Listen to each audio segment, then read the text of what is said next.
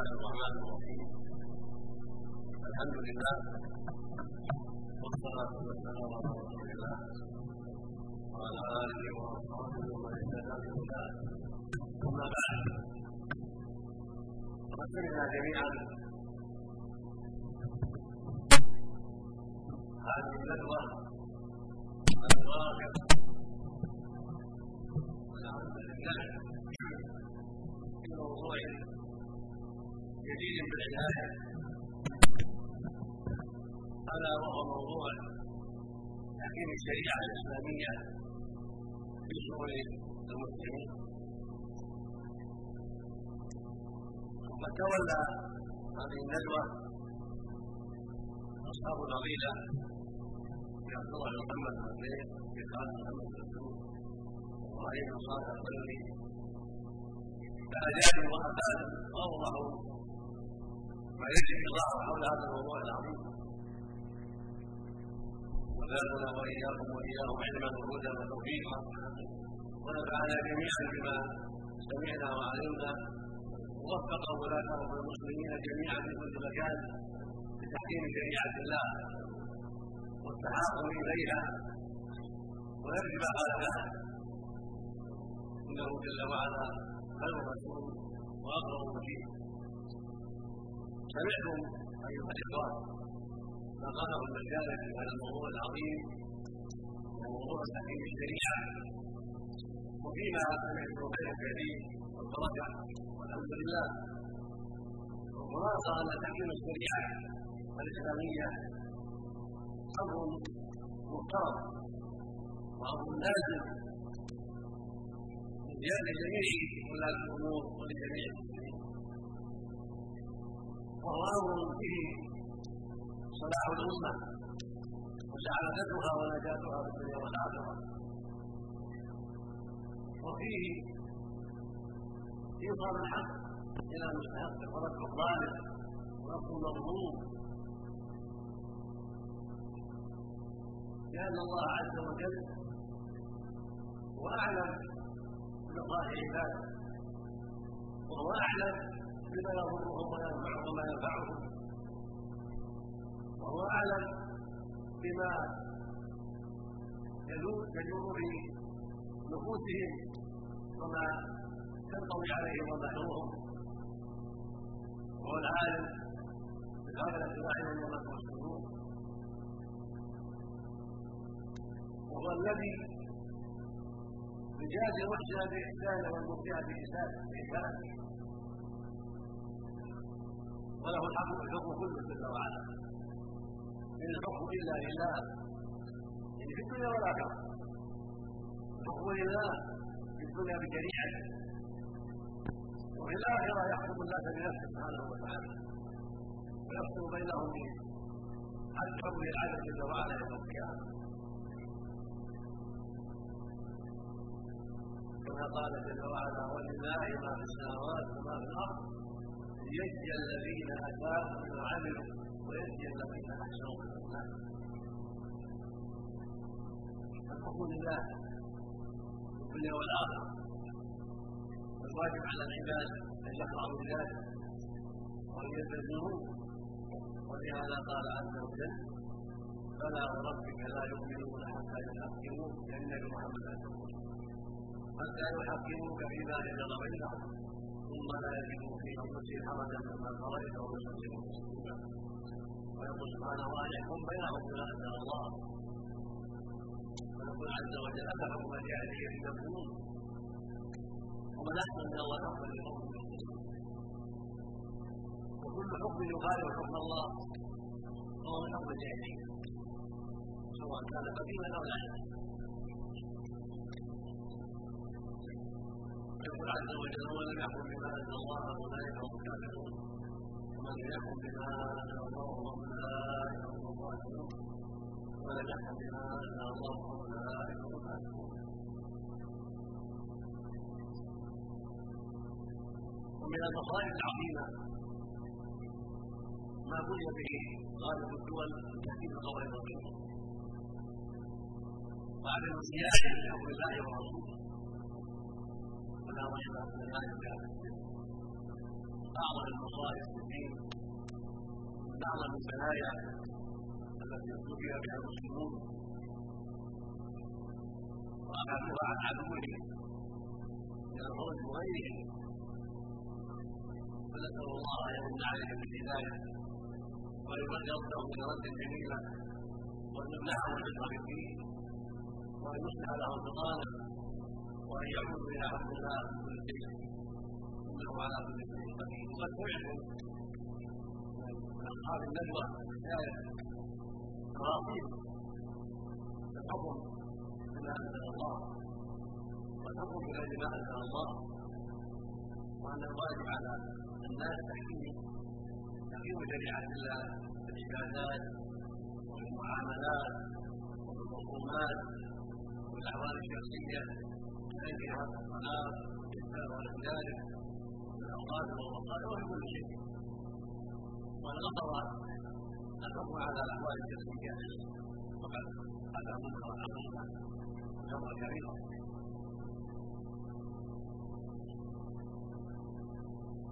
وسمعتم ان الحاكم بغير ما انزل الله له احوال الحاكم بغير ما أنزل الله شبهه واشراف شهوه أو جهل أو غير ذلك أو حكم ان كان عن فقد اتى امرا عظيما اذا كان لم يجتهد ولم الواجب فان الرسول قال القضاء ثلاثة ثلاثة قاضي في الجنه وقاضي في النار قاضي قضى للناس على جهل فهو في النار وقاضي جار الحكم فهو في النار. ورد عن الحق فقضى فهو الجنه القاضي الذي يقضي بالحق اجر عظيم وجهاد في الله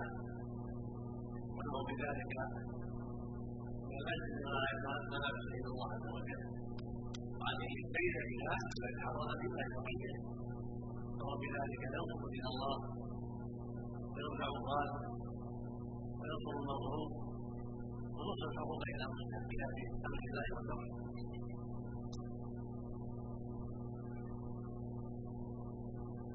أما من قضى الذي حضر الحق ويريده ظالم له ولكنه غلب هذا له اجر ضعيف ويفوته اجر الصواب لأنه بذله ساحقا بالحق واماته على ذلك فيقول النبي صلى الله عليه وسلم إذا حكم الحاكم بالعدل فأصاب له اجران وكفر له اجر وبين أجر واجرين مع الاجتهاد واتباع الحق أما إذا تعمد الحكم بغير ما انزل الله من الهوى والرشوه أو ما اشبه ذلك من المقاصد القبيحه فهذا على خطر عظيم من النار فهذا كبيرة عظيمة. ولكنه لا يكون ذلك عند الحق. اذا كان لا يستمع عند ذلك. يعلم أن أمر إلى الله منكر عظيم. ولكنه فعل ذلك بهوى. بنفسه. ضد المحكوم عليه. أو لحظه المحكوم له أو لاسباب أخرى. من امور دنيويه أو تفكير في نفسه أو لاسباب أخرى من الأمور التي قد تدعو الحاكم إلى الجواب. فهذا هذا منكر عظيما كفر معلوم ليس كفرا اكبر قد وقع في كل وظلم من ظلم والاستنباط كما قال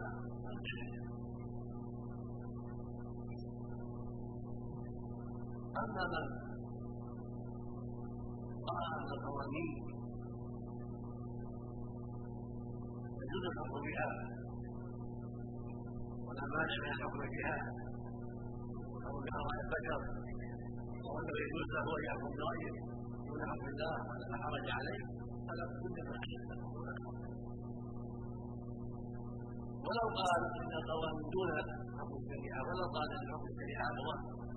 هو معناه استجاب حكم بغير ما أنزل الله وانه لا مانع منه. هذا اجتهاد بما حفظ الله. فيأخذ عن الوحي ولا هذا الثاني أن يرى أنه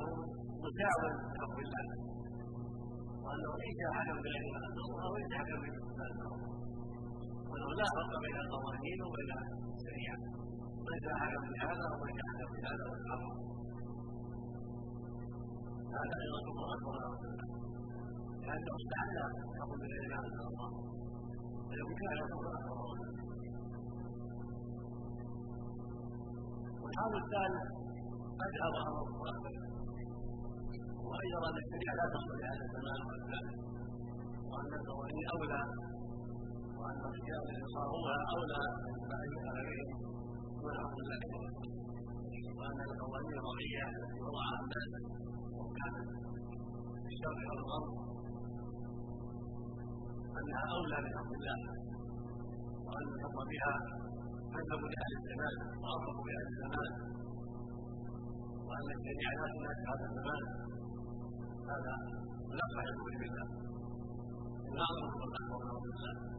واجل المسلمين السابقين نسال الله لو لقى المسلمين بصيرا قلبا وأن يوجه ويوفق حكامهم في كل مكان بحق الله ورسوله وإن يوفقهم الدين من طاعه الهوى والشيطان وإن يكتب من كفرهم أينما كان. وإن يصلح احوال المسلمين جميعا. ويمنعهم للخبيثين وإن يوسع عليهم خيارهم. وإن يعينهم على مطالبه افكارهم من دين الله اذا صلحت اصلح لها الافكار وقالوا لها وقالوا فنسال الله ان يصلح الشعوب ويسلم صلاحا يعينها على طاعته وصلاحا يعين حكامها على فروع الحق وصلاحا يسبب لهم النجاة والسعادة في الدنيا والآخرة. كما اسال سبحانه ان يجزي المشايخ بكر خيرا ويضاعف توبتهم وان يجعل في هذه النجوى الخير والعافيه والبركه للمسلمين في كل مكان وان الواجب على من يسمع الحق في هذا المكان الطويل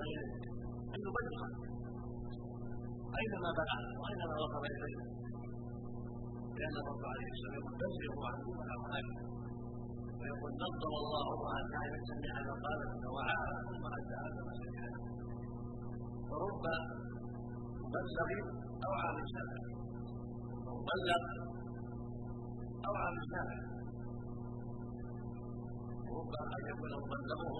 اوعى له من سمع رب حامل يصل اليه ورب حامل إلى اخطاه منه هذا أمر واقع.